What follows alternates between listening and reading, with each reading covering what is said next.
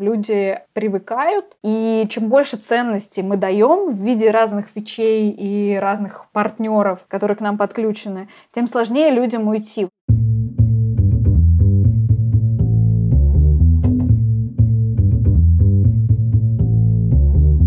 Привет, я Юра Агеев, и это 112 выпуск подкаста Make Sense. Вместе с гостями подкаста мы говорим о том, что играет важную роль при создании и развитии продуктов. Люди, идеи, деньги, инструменты и практики. И сегодня мой собеседник Ксения Стернина. Мы поговорим о том, что такое экосистемы, какие они бывают и чем отличаются от платформ. Обсудим несколько кейсов построения экосистем и постараемся разобраться, с чего начать построение собственной. И еще поговорим о паттернах поведения людей, как их находить, как в них встраиваться и как дизайнить новое. Подкаст выходит при поддержке Product Sense, конференции по менеджменту продуктов. Ксения, привет. Привет. Расскажи немного про себя, пожалуйста. Я Head of User Research в компании Arrival, которая занимается разработкой коммерческого электротранспорта и всего вокруг, софта, зарядок и так далее. То есть экосистемы. Экосистемы, да, как раз наша тема. И еще пару лет назад я э, вместе с партнером основала компанию XR. Мы сначала занялись э, упрощением процесса рекрута респондентов для исследований, а сейчас мы проводим сами исследования и в том числе специализируемся на помощи выходу российским бизнесам, русскоязычным бизнесам в UK и US. Круто, круто. Слушай, давай про как раз экосистему. Ты назвала там, да, вот то, чем занимается компания ваша, Arrival, и такой, знаешь, список получился, который, видимо, окружает электротранспорт. Давай вот что на самом деле такое экосистема? Если говорить про Arrival в контексте экосистемы, то сейчас это различные транспортные средства и там, зарядные станции, и софт, и параллельно с этим а, специализированные заводы, которые увлекают а, рабочую силу, которые привлекаются вокруг того места, где будут построены места, собственно, скопления в виде ну, либо компаний, которые а, являются клиентами Arrival, либо оператора Fleet Operator — это, короче, компании, mm-hmm. которые покупают... флота, да. Да-да-да, которые, э, ну, там, могут покупать автобусы или грузовики, и они могут быть э, как городами, государствами, так и там частные какие-то компании, которые могут покупать там туристические автобусы, либо город может быть клиентом и покупать автобусы для себя. Mm-hmm. И, а, я вспомнила слово, это называется депо. Автобусное депо. А. Точно.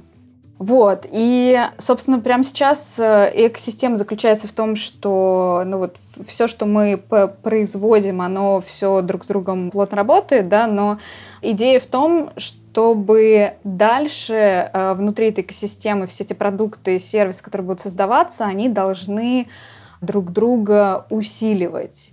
И вообще эта идея в целом экосистемы, что это некий набор продуктов и сервисов, объединенный вокруг единого бренда, и они могут быть разработаны одной какой-то корпорацией или партнерами, там в том числе мы с кем-то партнеримся. Но идея в том, что э, эти продукты и сервисы должны закрывать ну, там, одну или несколько потребностей пользователей клиента. Так, в вашем случае это перемещение или нет? Да, все верно. Все верно. В нашем случае это перемещение, такая мобильность. Угу, угу. Кстати, у нас был подкаст про, по-моему, микромобильность, это называется, про закрытие как раз последней мили, когда ты на транспорте доехал куда-то, а тебе все равно еще надо доехать еще немножко, но чтобы быстрее было. Там про скутеры, по-моему, говорили, что-то такое. Да, все верно. Так, хорошо. Давай, вот на примере того, что ты рассказала, я просто сейчас задумал, у меня задумался, у меня недалеко здесь депо есть а, трамвайное.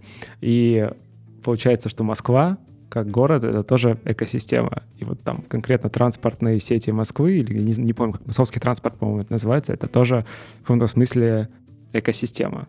Отчасти, то есть она могло бы быть э, более мощной историей. То сейчас, насколько я знаю, вот как, как это в Москве, в России работает, да, что это есть э, депо, да, у нас даже есть электротранспорт, который в России производится, что классно и здорово, он производится, используется, да, есть зарядные станции, но есть как, какие-то сервисы слежения, сервисы приема денег, но в целом это можно было бы развивать еще лучше. Например, объединять, вот, э, как ты сказал, да, last mile, да, угу. когда ты выходишь из этого автобуса, было бы круто там же на остановке иметь там какой-то самокат, скутер, что-нибудь, велосипед, да, и продолжая, не пытаясь пользоваться другим сервисом, да, тут же ты, не знаю, там, со своим этой картой тройкой, например, Тройка, ты продолжаешь, да, да доезжаешь. То есть вот это у тебя, у тебя есть потребность какая-то конкретная, да, там, переместиться из точки А в точку Б.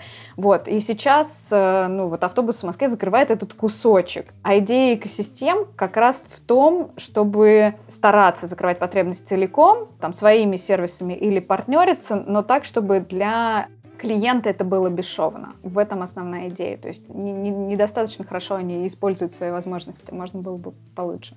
Давай как раз поговорим про мир клиента. Да, вот э, есть там, задача, работа, проблема, вызов, да как хочешь назови, да, как обсудили, перевести с точки А в точку Б, либо что-то другое. Вот с точки зрения экосистем, как лучше всего этот мир клиента было бы описать? Тут история какая? В принципе, всем знакомая, э, скорее всего, целевая аудитория подкастов, так или иначе, там, продакты, исследователи, может быть, market researcher. То есть мы примерно на одном языке разговариваем. И в целом приблизительно понимаем, как э, можно потребности наших пользователей и клиентов изучать.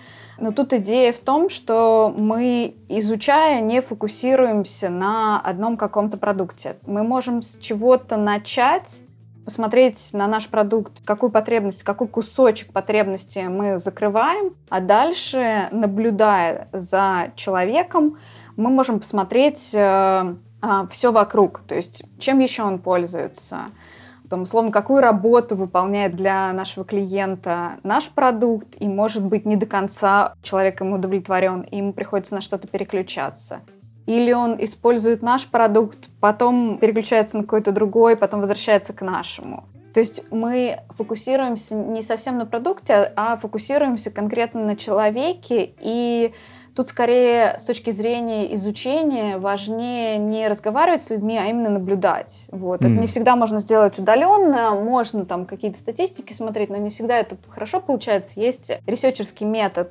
называется observational study или ethnographic research, да, когда мы прям как э, изучали этносы разные новые народы, да, то есть мы как бы подселяемся к человеку и ну, либо не отсвечиваем, просто за ним всячески следим, а, вот, либо иногда, если нам что-то непонятно, можем вступать в разговор, спрашивать, а что сейчас э, происходит.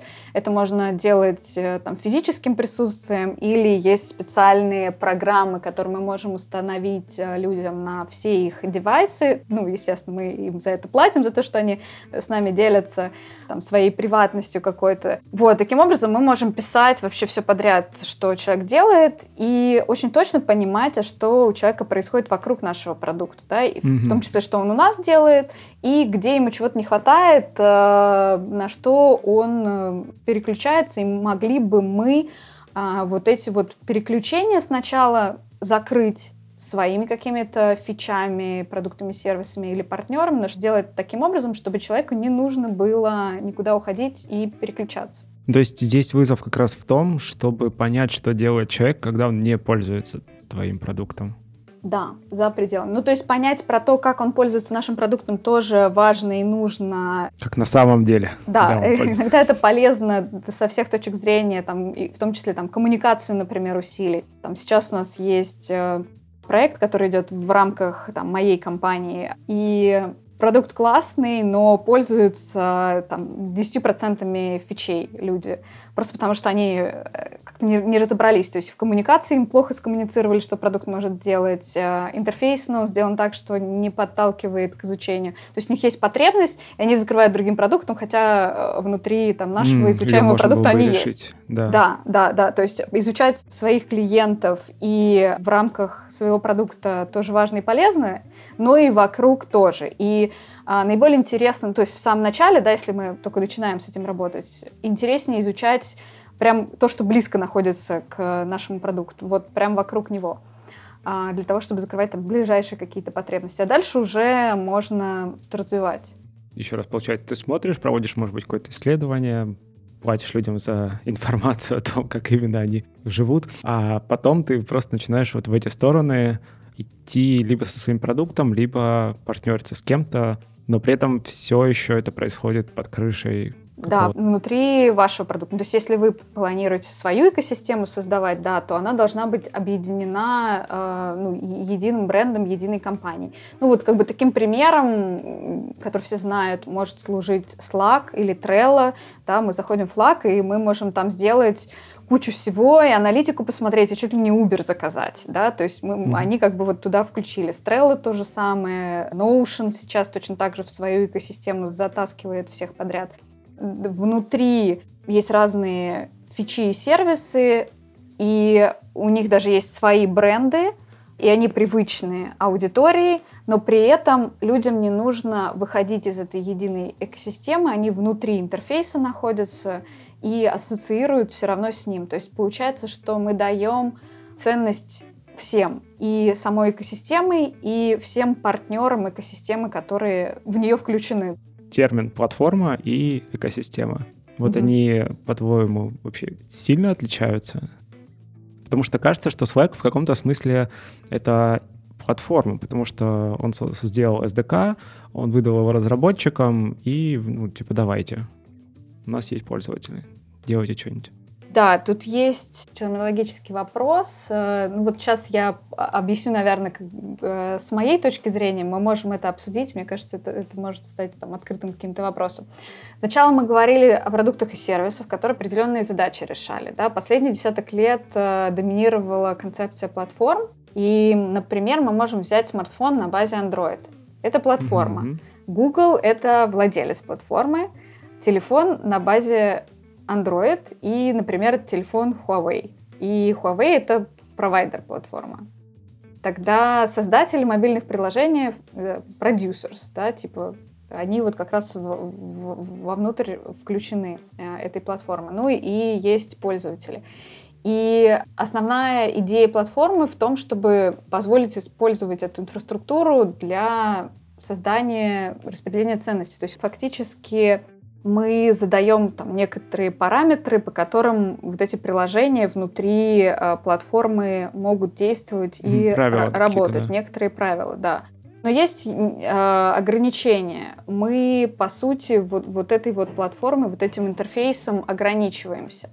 А экосистема, она может быть шире этого. То есть мы под одним брендом можем подключать не только приложение на смартфоне, но и переходить на всякие другие девайсы, переходить внутри одного бренда перемещаться. Если взять тот же Google, да, то мы можем изнутри этой платформы вывести продукты и сервисы также там на колонку, на телевизор и, и так далее. То есть как только мы покидаем условно границы технологические, то есть вот той самой платформы, которая давала нам возможность, инструменты для того, чтобы создавать что-то, и там действительно происходило перераспределение ценности, а, выходим за пределы одной такой платформы. По сути, давай по-другому тогда. Экосистема — это может быть коллекция таких может платформ. Может быть набор платформ, да. Да, да, угу. да. И не обязательно это может быть э, там, технологическое решение, это может быть музыка, картинка, графика, что угодно. То есть идея в экосистемах именно в том, что мы вокруг э, потребности, а уж как мы эту потребность закроем, мы можем ее закрывать платформами, приложениями, технологиями, как угодно. Но идея экосистемы для конкретной компании, чтобы мы вокруг там, своего бренда это все окружение строили. А как с этим соотносится концепция суперапов и соотносится ли вообще? Классный вопрос. Я как раз э, а, думала относительно этого. Ну, э, основной посыл как раз такой, да, вовнутрь себя все включить. Но мне кажется, суперап чуть больше похож как раз на платформу, чем на экосистему. То есть мы пытаемся в единый а, технологический кусок все подряд встроить, не выходя за него в какие-то другие, не знаю, может быть, физические устройства и так далее. Но, в принципе, вот это вот все направление, оно все очень рядом. И если мы посмотрим там на разные определения, которые э, дают э, разные сайты, которые там рассказывают о том, что они знают, э, как это все работает, оно все очень похоже. И платформы похожи, и экосистемы, и суперап.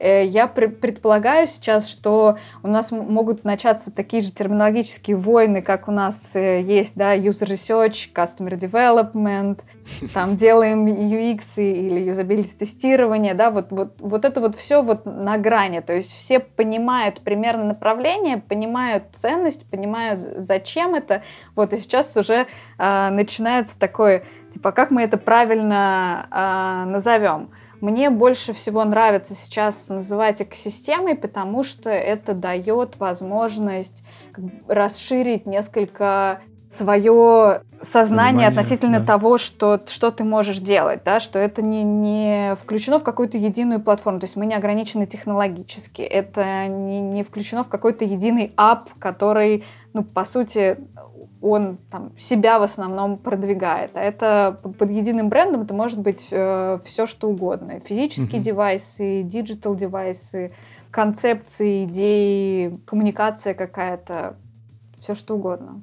Тут интересный вопрос появляется, что из всего того, что мы успели обсудить, что экосистема — это что-то такое громадное для больших компаний, ну, в России, кто, кто у нас с экосистемами может ассоциироваться? Сбербанк, Яндекс, в Штатах, что у них там экосистемное такое есть? В Штатах как раз-таки пример э, противоположен. То есть мы можем взять тот же Slack и Trello, он, они изначально не были корпорациями. Они сначала стали платформами, а потом уже стали экосистемами. То есть я бы не сказала, что это только удел корпораций. Конечно, корпорации с их мощностями, им это проще делать, но одновременно и сложнее делать. Например, что касается корпораций, вот из того, что я сейчас замечаю, как корпорации, что у себя называют экосистемой, то они просто называют набор каких-то существующих продуктов и сервисов, которые э, со временем были созданы или куплены, и в лучшем случае у них совпадает там часть названия, например, там Сбермаркет, Сбермобайл, а чаще всего названия вообще отличаются. Э, что не формирует у клиента понимание единой системы и вообще желание идти в этот продукт. То есть они даже не знают, что они там в этом месте могут все получить. Кто-то еще, да. Угу. Да, нет общего бренда, вот. И часто бывает, что люди даже не знают, что вот под, под этим брендом есть еще какие-то услуги нет э, общих принципов э, уровня сервиса, визуального стиля, интерфейса, все отличается, и получается, что это не экосистема, то есть они друг с другом особо не взаимодействуют. А это просто набор в салат положили, да, все, все смешали, в набор каких-то сервисов. Э, и в том числе такая история, она не позволяет э, пользователям сформировать какой-то паттерн, как я вот с этой компанией э, взаимодействую, с этим брендом взаимодействую. Mm-hmm. Вот. И поэтому уйти конкурентам очень легко из-за этого. Mm, то есть есть еще одно свойство. Это то, что экосистема привязывает к себе человека, потому что, ну, потому что закрывает набор потребностей, которые у него есть. Угу. Так. Мы вообще можем проговорить, э, чем, зачем мне вообще нужны эти экосистемы, чем они хороши. Давай, вот с точки зрения кого только? Человека или компании? Ну, смотри, тут э, вообще весь наш разговор, на мой взгляд, больше для компании, да, мы, mm-hmm. и мы скорее про человека тут думаем с точки зрения мы, конечно, ему делаем удобно, но тут такой хитрый момент. Ему-то мы делаем удобно, но, в общем-то, мы ему делаем удобно для себя. И, в общем, весь бизнес так работает, да, будем честны. Ну, да. Если бы э, бизнесу не было бы полезно делать человеку удобно, как мы бы этим не занимались, да, поэтому будем просмотреть правде в глаза. Поэтому, как, как бы с точки, с точки зрения бизнеса, но э, через, через призму человека тоже. Окей. Вот, то есть экосистемы помогают сократить расходы на привлечение клиентов – то есть можно своей базе клиентов продавать какие-то новые товары и услуги. возрастает средний чек на одного клиента, потому что люди начинают у тебя больше покупать. И если мы правильно все делаем и формируем у человека некий паттерн взаимодействия с брендом, то увеличивается lifetime клиента. То есть люди у нас в целом когнитивные лентяи, им совершенно неохота изучать ничего нового, они привыкают, и им сложнее конкуренту уйти. И плюс для экосистемы в целом доступно гораздо больше информации о пользователе, что позволяет понимать, что делать дальше. То есть чем больше мы его вовлекаем, тем больше мы ему даем, тем больше у нас времени проводит, тем больше и лучше мы его понимаем и можем дальше закрывать э, какие-то потребности. Ну, стоящие рядом, да. Да, стоящие рядом или не стоящие рядом, как угодно. Но это помогает быстрее двигаться и захватывать больше, больше количество клиентов. Вот. Ну и в целом как бы это, это такие очень про деньги показатели. Но тут еще есть важный момент, что в целом стоимость всей этой истории, да, всей этой экосистемы, она растет, потому что мы даем возможность подключиться к нашей экосистеме другим продуктам. И нам не нужно получается каждую там фичу, каждый продукт создавать самостоятельно. Таким образом, мы не вкладываемся в разработку так усиленно, а функционал при этом экосистемы растет, и ценность для пользователя больше создается. Вот. Если бы мы сами все фичи делали, да, не делая экосистему, делая там какой-то конкретный продукт или линейку продуктов, то нам нужно вкладываться в разработку самостоятельно. Ну, часто так получается, что фичи не заходят, и мы вкладываемся в никуда. Смотри, здесь есть еще такое возражение можно сделать, что узкоспециализированный продукт решит проблему человека лучше. Обычно так бывает. Да, поэтому мы, например, пользуемся Notion и Мира и мы в Notion встраиваем миры. Таким образом, мы э, человеку даем возможность в своем специализированном любимом мире нарисовать э, все свои какие-то штуки, да, и ну или любой другой пример, да, можно привести, а не... Мы просто как бы встраиваем, да, вот этот вот кусок, то есть мы не говорим, типа, не пользуйся у нас, то есть мы не идем в Notion, не создаем условный свой мир, а мы берем этот мир и подключаем к Notion. Таким образом, мы оставляем человека у нас в Notion, но он все продолжает пользоваться своим любимым специализированным продуктом. Вот в чем mm-hmm. идея. Интересно. А, я где-то полгода назад, наверное, посмотрел документалку про Amazon, где всячески пытались его демонизировать, но на самом деле документалка очень крутая. И ты как думаешь, Amazon это все-таки экосистема или что-то другое? Конечно, да. Я угу. считаю Amazon экосистемой, потому что он закрывает полностью потребность «я хочу что-то купить» с доставкой, да, с полной угу. логистикой и со всеми делами. Amazon, конечно, демон, иначе он бы не был э, самой дорогой там, компанией в мире. И э, там в том числе у них там есть достаточно страшные неприятные истории. Как раз можем пугалочку такую про эти же экосистемы рассказать сразу, да, чтобы э, был, было понятно, чего ожидать и, и чего ты можешь сделать как компания, которая может стать этой экосистемой. Amazon уличили, увидели это в том, что он анализировал тренды роста покупаемости каких-то определенных товаров и копировал эти товары, делал точно такие же, потому что у них есть линейка своих собственных товаров, mm-hmm. повторял и дальше пессимизировал в выдаче вот этот популярный товар и вытаскивал наверх точно такой же товар, но разработанный ими Amazon Basics. Ну и понятно, что Amazon при этом зарабатывал очень много, а компания вот как, какой-то какой маленький там магазинчик mm-hmm. или не маленький даже, да, который это делал и очевидно вкладывался и изучал и старался, потому что ну раз растет, значит что-то они хорошее полезное делали, да, то есть Amazon фактически убивал их бизнес. Вот, и тут вопрос такой, что мы неминуемо пойдем в эти экосистемы. Это, это неминуемая история. Это, это точно есть и будет. И тут вопрос, как бы, где вы? Вы тот маленький магазинчик, который очень старается, он в нише, да, и он там, может быть, где-то отдельно от Амазона, значит, на него просто не зайдут. Или он там внутри Амазона, и его могут как-то там подвинуть либо вы пытаетесь стать Амазоном с возможностью себе все забрать и кого-то там подвинуть. Вот, это, это подход. Есть перпендикулярный какой-то подход, то, что Nike сделали, они в какой-то момент поняли, что они только в, в офлайне, в онлайне их нет, пошли в Amazon, а, поняли, что они в Амазоне полностью потеряли кон- контакт со своей аудиторией, то есть они уже вообще ничего не понимают про mm-hmm. свою аудиторию, и приняли осознанное решение оттуда уходить. Ушли. Теперь Nike можно купить только у них самих, но а, они стали строить вокруг своего бренда там свое что-то приложение, да, то есть та самая экосистема, продукты, бренд еще сильнее, истории, влияющие там на, на человеческие э, привычки и в целом ощущения от жизни. Mm-hmm. Это тоже решение. Вот, э, вот эта тема, она как раз примерно всплыла параллельно с просмотром документалки, на самом деле, в Фейсбуке. Наверное, модно тогда было в начале года про экосистемы говорить. Но, тем не менее, там зашли со стороны агрегаторов, ну, по сути, агрегатор, получается, что он является частью этой самой экосистемы, да, в том же случае, как у Амазона, ну, они, по сути, агрегируют э, поставщиков, продавцов, uh-huh, и uh-huh. там дальше дистрибутируют уже, ну, помогают со всем остальным. То, что та составляющая как раз и является основой экосистемы дальше. И речь шла как раз там про рестораны, по-моему, или что-то такое, и там говорили как раз вот ровно о том, о чем ты говоришь, что, пример с Nike, да, то, что ресторан записываясь на агрегатор, а, неважно какой, он одномоментно теряет контакт с аудиторией.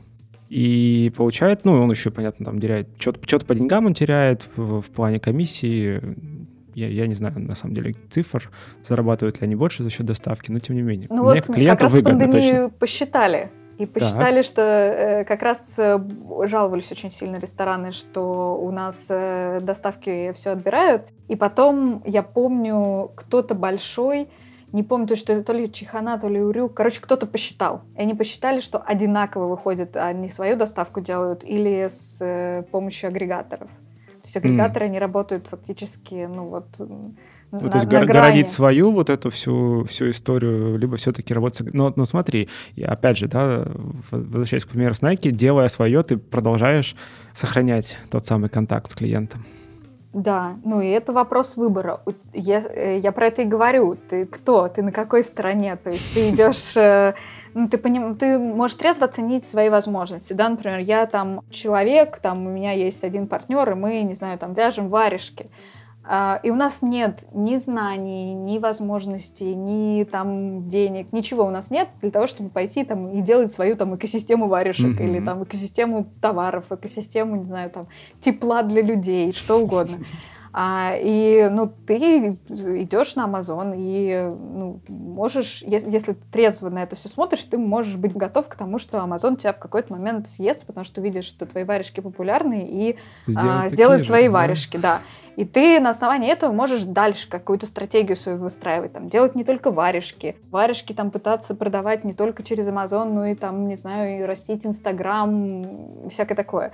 Либо ты понимаешь, что у тебя достаточно компетенций, и ты понимаешь, как это делать, э, у тебя есть э, стратегия, у тебя есть возможности, и ты тогда строишь свое. Такой, так, окей, я типа я согреваю людей, и что я могу? Я могу варежки, я могу, не знаю, там, отопительные приборы, я могу то, я могу все.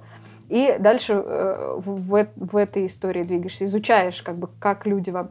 Человек и тепло, как, как это соотносится, в, в какие моменты, в каких ситуациях, в каких странах, какие люди, там, что им надо, как комфортнее э, получать это тепло, и вокруг этого выстраиваешь дальше ту самую экосистему и смотришь, там, кого ты можешь в партнеры взять, где ты можешь сам развиваться, и так далее. То есть тут как бы просто трезвый взгляд на то, на свои возможности. Ну, то есть, на, короче, работая с экосистемой, нужно помнить, что ты можешь стать ее заложником в какой-то момент и да, иметь да. план Б. Сейчас, поскольку многие ринулись в эту систему, в экосистемы, я предвижу конкуренцию экосистем.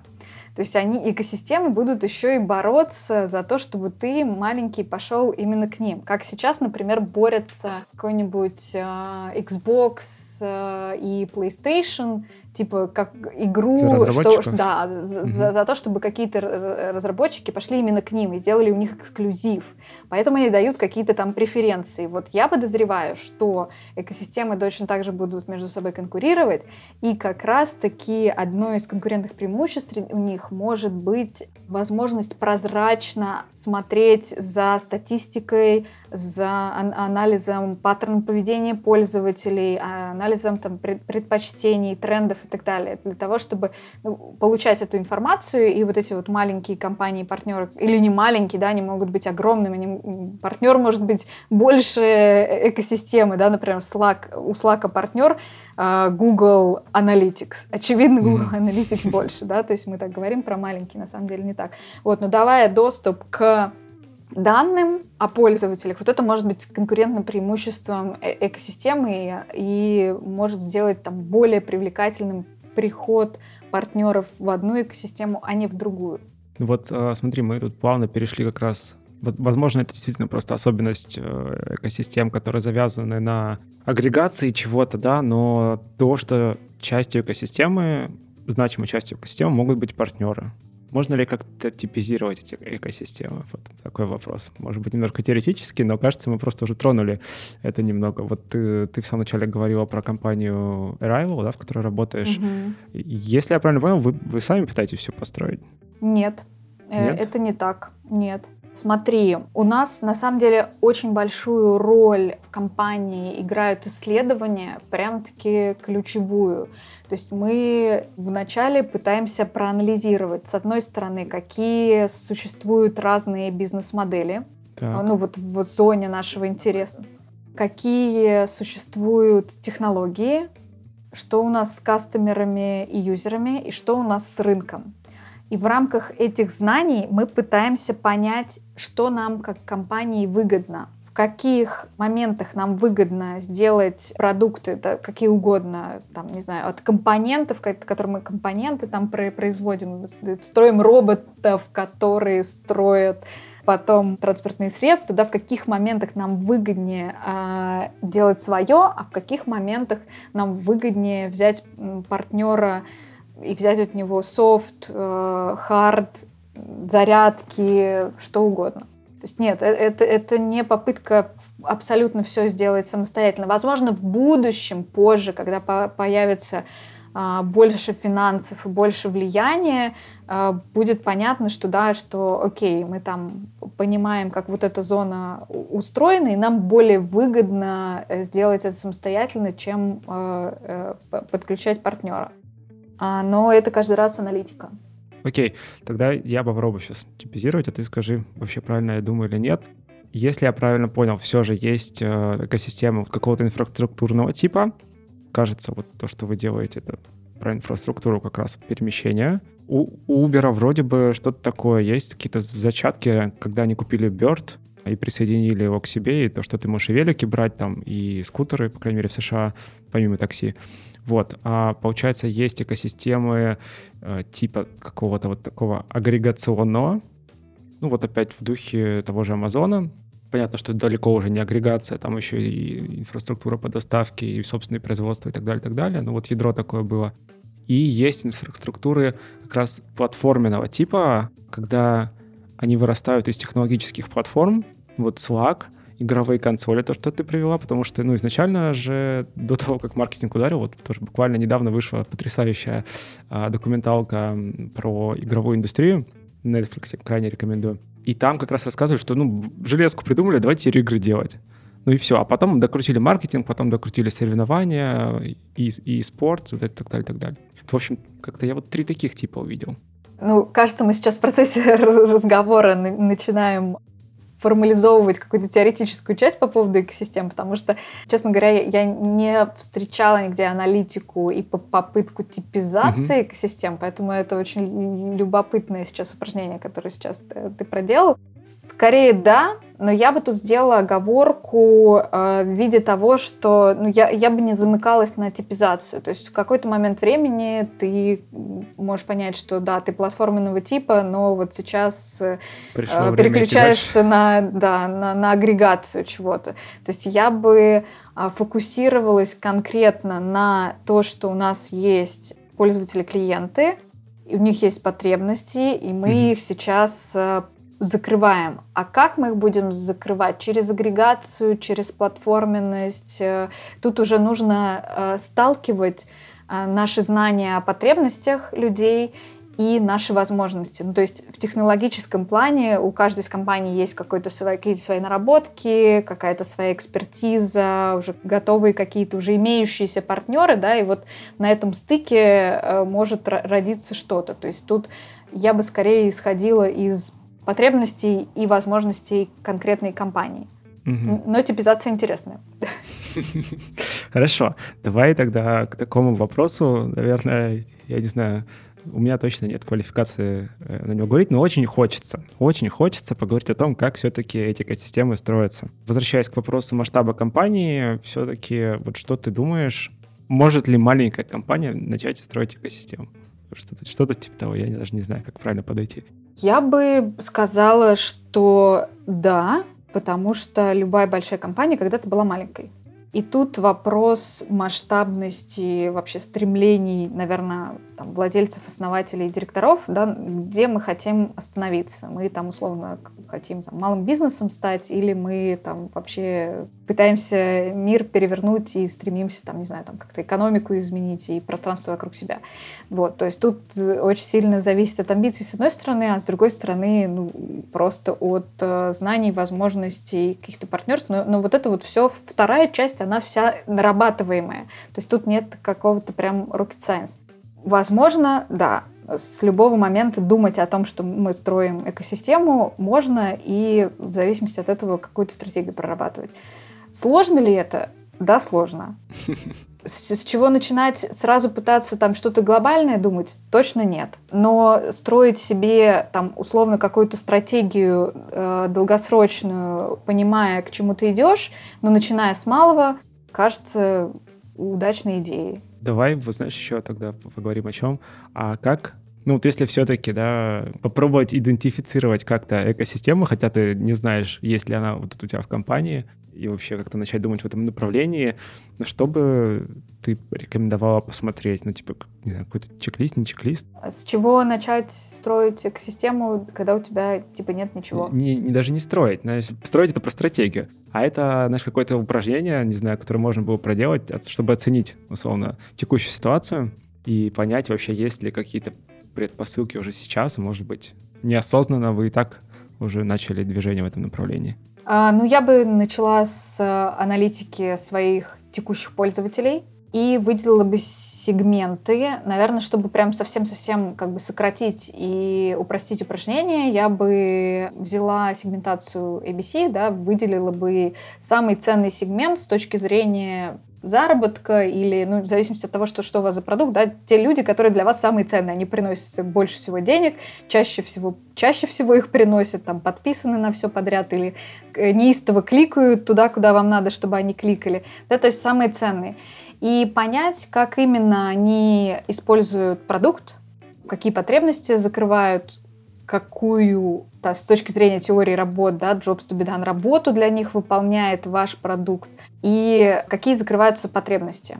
И дальше посмотреть за их реальной деятельностью вокруг вот этой зоны, которую мы закрываем, посмотреть вот эти переключения. Может оказаться так, что там, ваш продукт идеально закрывает какую-то потребность просто от и до. Это означает, что вы все молодцы, все классные, и ну, дальше можно думать над какой-то стратегией вокруг этого, что мы дальше хотим делать. Но если нет, если люди на что-то переходят, то можно анализировать, зачем они это делают, на что конкретно они переходят, сколько времени они проводят, как они возвращаются, как у них вот это вот все устроено. И можем ли мы это закрыть, чтобы не было этих переключений? наблюдаем за использованием, и можно построить карту переходов, похожее что-то на Customer Journey Map, да, но только с точки зрения там, конкретного продукта и конкретного пользователя. Последовательность просто действий, что, что делается, куда уходят люди. Можно смотреть с точки зрения интерфейсных элементов, что там происходит, да, насколько там комфортно, удобно, неудобно, как это все работает. И ну, принимать решение из этого, есть ли э, потребность закрытая или нет. Угу. То есть такой поиск перспективы в каком-то смысле. А скажи дальше тогда вот э, Возвращаясь к теме когнитивных лентяев, мне очень понравилась, понравилась формулировка. Это ведь правда. Вот, собственно, есть уже какой-то шаблон поведения у человека. Да? То есть вот мы увидели, что он действительно где-то переключается, переключается на другой продукт, другой сервис, whatever, но вот, вот это происходит. И у человека уже есть сформированная привычка, ну вот, наверное, самый сложный продукт, который пока еще никому толком не удалось победить, это Excel но тем не менее. Ну, в общем, есть шаблоны использования продуктов.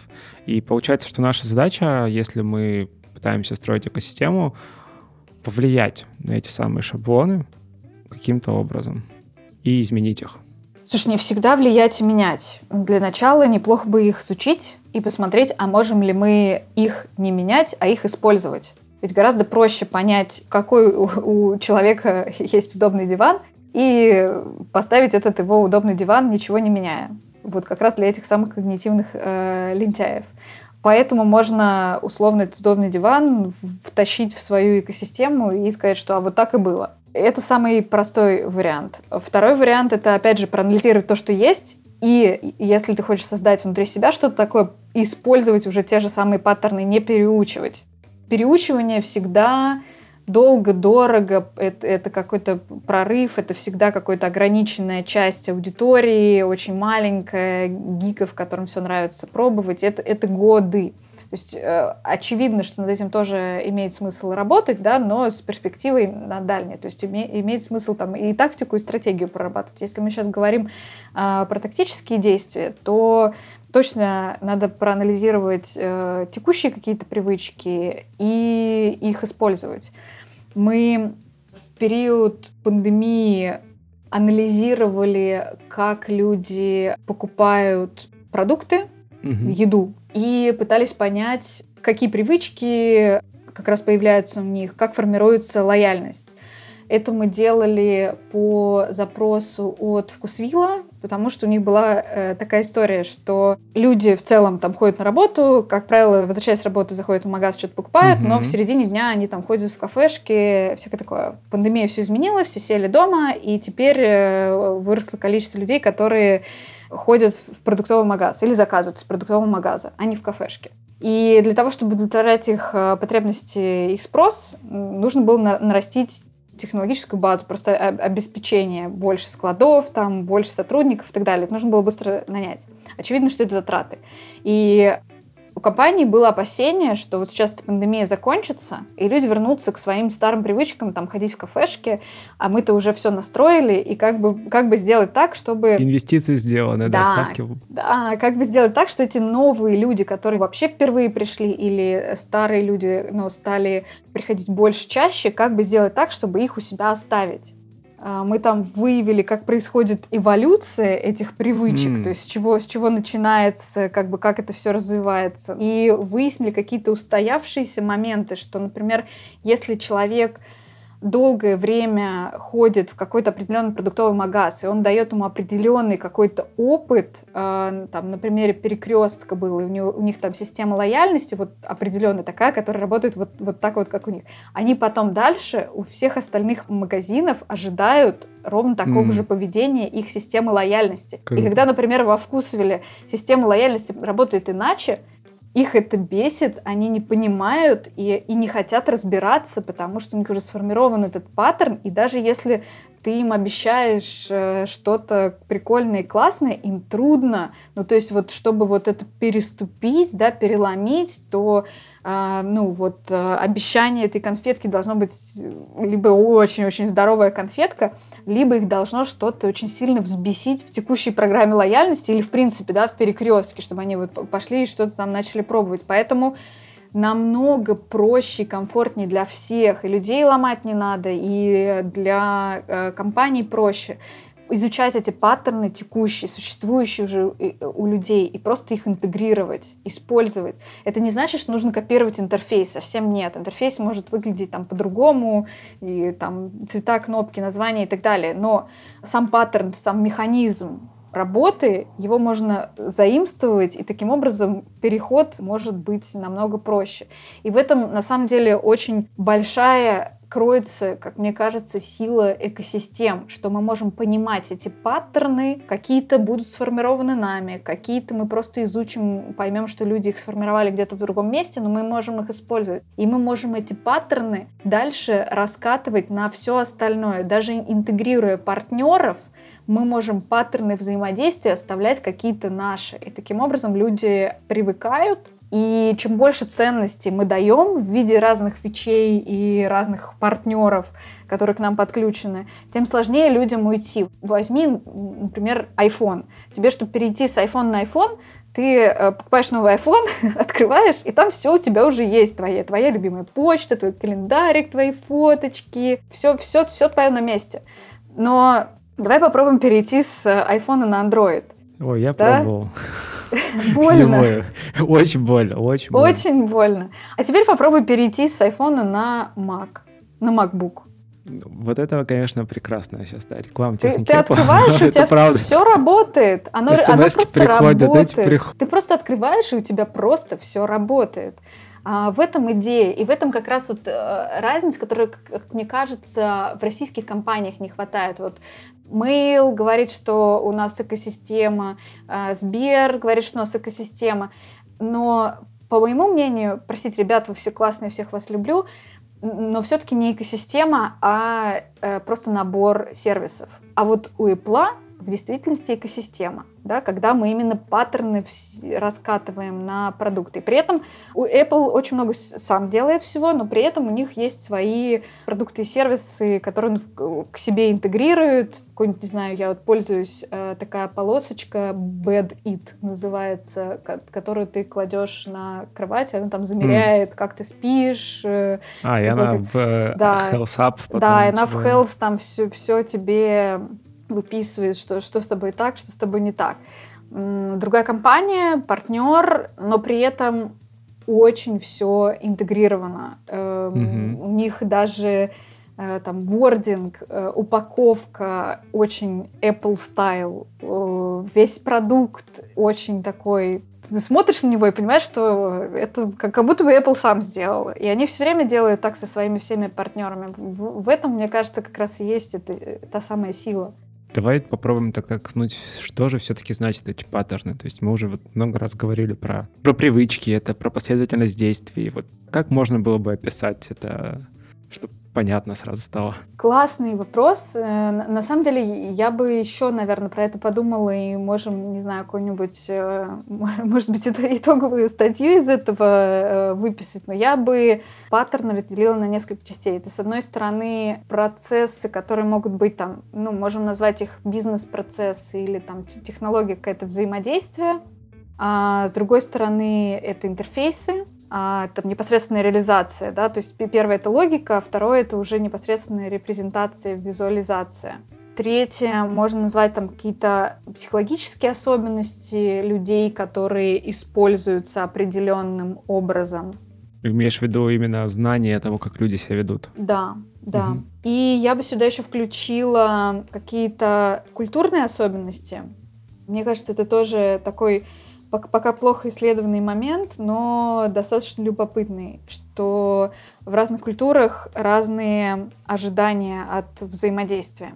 То есть от того, какой опыт ты получишь, условно, потребляя что-то или пользуясь какой-то услугой. Да, да, угу. да, да. То есть это, это тоже про опыт, это тоже про паттерн. То есть суть, основная идея какая, что у нас там человек рождается, и он такой чи- чистый лист, у него практически нет ничего внутри заложенного. И в процессе его формирования среда его формирует. Это там, страна, в которой он родился, люди, с которыми он общается, там, продукты, сервисы, которым он пользуется, да, так как в школе его учат там, и так далее. Это все формирует некие паттерны поведения. И ожидания, типа, да. Да, да, то есть э, стимул, реакция, да, то есть есть какой-то стимул, ты на него определенным образом реагируешь, да, это там в нейронах у нас отражено. И поменять эту штуку очень сложно, потому что она, она условно за, записана на физиологическом уровне в том числе. Там, ну, действительно цепочкой нейронов. И как бы идея такая, что мы можем там, изучать то, что у людей есть прямо сейчас, из этих паттернов, да, это какие-то реакции на стимулы в разном совершенно виде проявленных. И можем это использовать. То есть по той же дорожке нейронной людей а, гонять.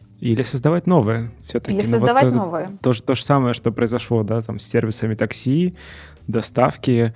Ну, не было у нас таких нейронных связей. Нам это создали. Да-да-да, совершенно точно. Совершенно точно. А насколько, ну, то есть, э, я, я вот не, не, не знаю, как именно там запускался Uber, как пропустил историю. С Яндексом свежие воспоминания, что они демпинговали очень сильно, и, соответственно, ну, просто тебя приучали другому, другому сервису, да, не, не вот это по телефону звонить, а по кнопочке. Потому что самое было с едой, по-моему. По крайней мере, в Ростове на Дону, я-то еще тогда жил там, там полгода доставка была бесплатная. В Москве, кажется, что-то похожее было. То есть, по сути, тебе прокладывали эту самую дорожку да. за свой счет, ну, в смысле, компании за свой счет. А потом такие, а вот мы теперь дорожку проложили, тебе нравится? Стимул реакция работает. Угу. Это помнишь, это как раз пример про большую жирную конфетку, да, то есть насколько конфетка должна быть большой и жирной, чтобы ты такой, ну ладно, я как бы согласен попробовать, так и быть. Вот, угу. То есть тебя должно либо очень сильно что-то раздражать в текущей реализации, в текущем каком-то решении, которым ты пользуешься. Например, ты пользуешься заказом такси по телефону, и тебя жутко бесит, что ты там дозваниваешься полчаса, да, это, это уже тебя несколько стимулирует попробовать что-то другое, с одной стороны. А с другой стороны должна быть очень-очень-очень жирная конфетка, которая тебя привлекает в виде бесплатной доставки, в виде там каких-то больших скидок, э, очень быстрого приезда машины и так далее. Поэтому да. И на самом деле вот эти вот силы, про которые мы говорим, они очень хорошо показаны как раз в теории работ Jobs to be done. Угу. Там как раз прям есть э, специальный фреймворк, в который ты можешь вокруг пользователя выписывать, какие там силы стимулируют на переключение и какие силы там останавливают тебя от переключения. И вот есть позитивные и негативные условно. Позитивные это тебе дают что-то настолько классное, что ты загораешь. Мысли даже, да, не возникает. И одновременно с этим текущее какое-то решение тебя очень сильно расстраивает. Это как раз э, в том числе хороший совет для того, в, в какую сторону идти, в какую сторону думать. Да? То есть человека должно очень сильно бесить текущее решение, а ту историю, которую э, вы предлагаете, она, она должна выглядеть очень привлекательно. И для этого часто требуется там, давать что-то на очень-очень хорошем уровне для того, чтобы эти паттерны привычки сформировать. Так что да, пример, который ты привел, очень классный. Я сейчас по другой пример подумал. Ненавистные мне скидки, которые, ну вот в магазинах обычно, там, не знаю, одежда, мода, вот это все, а они как раз формируют негативный какой-то. С одной стороны, это позитивно, ты якобы меньше платишь, а с другой стороны, ну, если задуматься, то, скорее всего, цена просто была задранная, скидка, она не настоящая. Ну, то есть этот паттерн есть, и да. там, его легко заметить, особенно если ты на стороне, которая предоставляет услуги, продает что-то. Тут тогда вопрос такой, знаешь, наверное, а вот если ты начинаешь что-то делать, опять же, да, там, пытаешься добавить что-то в свою экосистему или, ну, просто на самом деле делаешь продукт, если ты сталкиваешься с таким паттерном, который для тебя негативный, а для человека позитивный. То есть возникает такой конфликт а, ожиданий. Ну, то есть человек ждет этого, ты считаешь, что это плохо, и что делать? Сыграть и, и подыгрывать или все-таки пытаться... Слушай, смотря какие у тебя цели. Вот, вот, вот этот пример очень классно про вот эти психологические особенности. Да? Мы говорили про какие паттерны, вот это вот про психологические особенности, что у людей есть определенный там способ восприятия. И поэтому э, у нас есть там понятие темные паттерны, да, или черные mm-hmm. паттерны. Это как раз игра на вот человеческих особенностях, можно назвать их слабостями, но по сути они просто особенности, да. 99,9 э, да, купи прямо сейчас, через две минуты, типа, предложение исчезнет. Уже 70 человек заказали вот этот номер осталось э, ровно один номер, это я про букинг, да? Это, да, да, кажется, да. ты догадываешься. Один, остался ровно один номер вот в этой локации. Купи, купи, купи, купи сейчас. На какой ты условно стороне, ну, Я бы никогда не забывала по поводу того в реальности, ну, смотрела бы правде в глаза, да, мы, мы бизнес делаем. Очевидно, что если для бизнеса это помогает зарабатывать больше денег, то это круто. Дальше идет вопрос в поле legal, то есть насколько мы там, не нарушаем ли мы законы каких-то стран. А законы как формируются, да, то есть если общество будет там чем-то недовольно, оно может влиять на законы. Вот, например, mm. вот этот GDPR, который мы сейчас имеем, вот эти все ужасные гигантские кнопки, перекрывающие экран, да, вот эти вот бесконечные радиобаттоны, которые ты не понимаешь, типа, включены они или выключены. Это же вот как раз про это, да, то есть... То есть общество отразило свое недовольство да. Да, общество отразило свое недовольство, все, все верно. И в том числе, например, у Букинга недавно, типа полгода назад, мне кажется, я читала, что на них подали в суд там на какие-то многомиллионные истории как раз про то, что они обманывали, что в реальности там а, было все нормально с номерами, да, они писали, что там один остался один номер, то есть таким образом давили на людей. То есть тут как-то что-то с бизнесом пытаться в этой зоне делать, я бы ничего не делала. То есть пока это в зоне legal, ты бизнес, ты стараешься зарабатывать деньги, и круто. Если зарабатывает то, что приносит там людям комфорт, спокойствие и так далее. Там, не знаю, есть же приложения всякие для медитации, всякое такое. Мы там базово считаем, что это хорошо и правильно. Или там для, для фитнеса и всякое такое, для здоровья. Классно. Но есть и другие, которые там люди тоже берут и покупают. Ну, мы мгновенно всех людей не переделаем, и если мы будем конкурировать на этом поле, не знаю, ты придешь такой хороший и добрый, с честными ценами и будешь конкурировать с букингом, но очевидно, что ты очень быстро закроешься это правда жизни. Поэтому я бы тут э, ну, просто использовала то, что есть, в зоне своей собственной этики, то есть очевидно, что у каждого там создателя, партнера, там, производителя есть как, какой-то, какой-то свой уровень этики, и очевидно, чем более ты психопат, условно, тем, тем лучше у тебя идет бизнес, да, у тебя нет э, условно сочувствия, Тормозов ты просто нет, испо- да. используешь людей, да, тот же Amazon, если, ну, просто прогуглить как они используют своих сотрудников, то это просто ужас, они их выжимают. Но как пользователь Амазона, да, ты просто как на облачке плывешь. Ты заказываешь, тебе все привозят, все четко, все быстро. Хоть что-то там не так, тебе тут же возвращают деньги и так далее. Поэтому я бы здесь не очень сильно фокусировалась на этом с точки зрения а где бы там поэтичнее сделать, но только если, ну вот, что естественным образом кажется неэтичным, конечно, стоит не, не делать, чтобы через себя не, mm-hmm. не переступать. Все остальное отрегулирует просто общество со временем. То есть общество увидит, что, что вы меня обманываете, там что-то не так, и отрегулирует. А если не отрегулировал, значит, не доросло, значит, ну, попозже. Или можно все-таки сыграть по правилам, а, стать главным на рынке и потом поменять правила. Если, да, если ты, если ты найдешь э, такой способ, то да, э, как раз недавно у меня было очень прикольное обсуждение у Гугла, когда они только появились, и там первые несколько лет был такой value proposition don't be evil. Слышал mm-hmm. про такое? Да, да, да. Вот, и несколько лет назад они его официально убрали. Ну вот. Ну, то есть такие типа, ну, короче, что-то типа нет. Не будем обманывать ни себя, ни людей. хорошая была идея, но Что-то не пошло, да. Да, да, не пошло. Классно. Ну, я все-таки, да, пожелал бы Don't Be Evil. Круто, круто. Спасибо тебе, Ксения, за беседу большое. Было очень, Мне очень тоже интересно. очень понравилось. Классно. Спасибо тебе. Здорово. До встречи. Пока-пока. Пока. Итак, в этом выпуске подкаста Make Sense вместе с Ксенией Стерниной мы поговорили о том, что такое экосистемы, какие они бывают и чем отличаются от платформ. Обсудили несколько кейсов построения экосистем и постарались разобраться, с чего начать построение собственной. И еще поговорили о паттернах поведения людей, как их находить, как в них встраиваться и как дизайнить новые. Подкаст выходит при поддержке Product Sense, конференции по менеджменту продуктов. Если вам понравился выпуск и вы считаете информацию, которая прозвучала полезной, Пожалуйста, поделитесь ссылкой на выпуск со своими друзьями, коллегами, знакомыми. Оставляйте комментарии, ставьте лайки в сервисах, где слушаете подкаст. Это поможет большему количеству людей узнать о том, что он существует. Это был 112 выпуск подкаста Make Sense и его ведущий Юра Агеев. Спасибо, что были с нами. До следующего выпуска. Пока.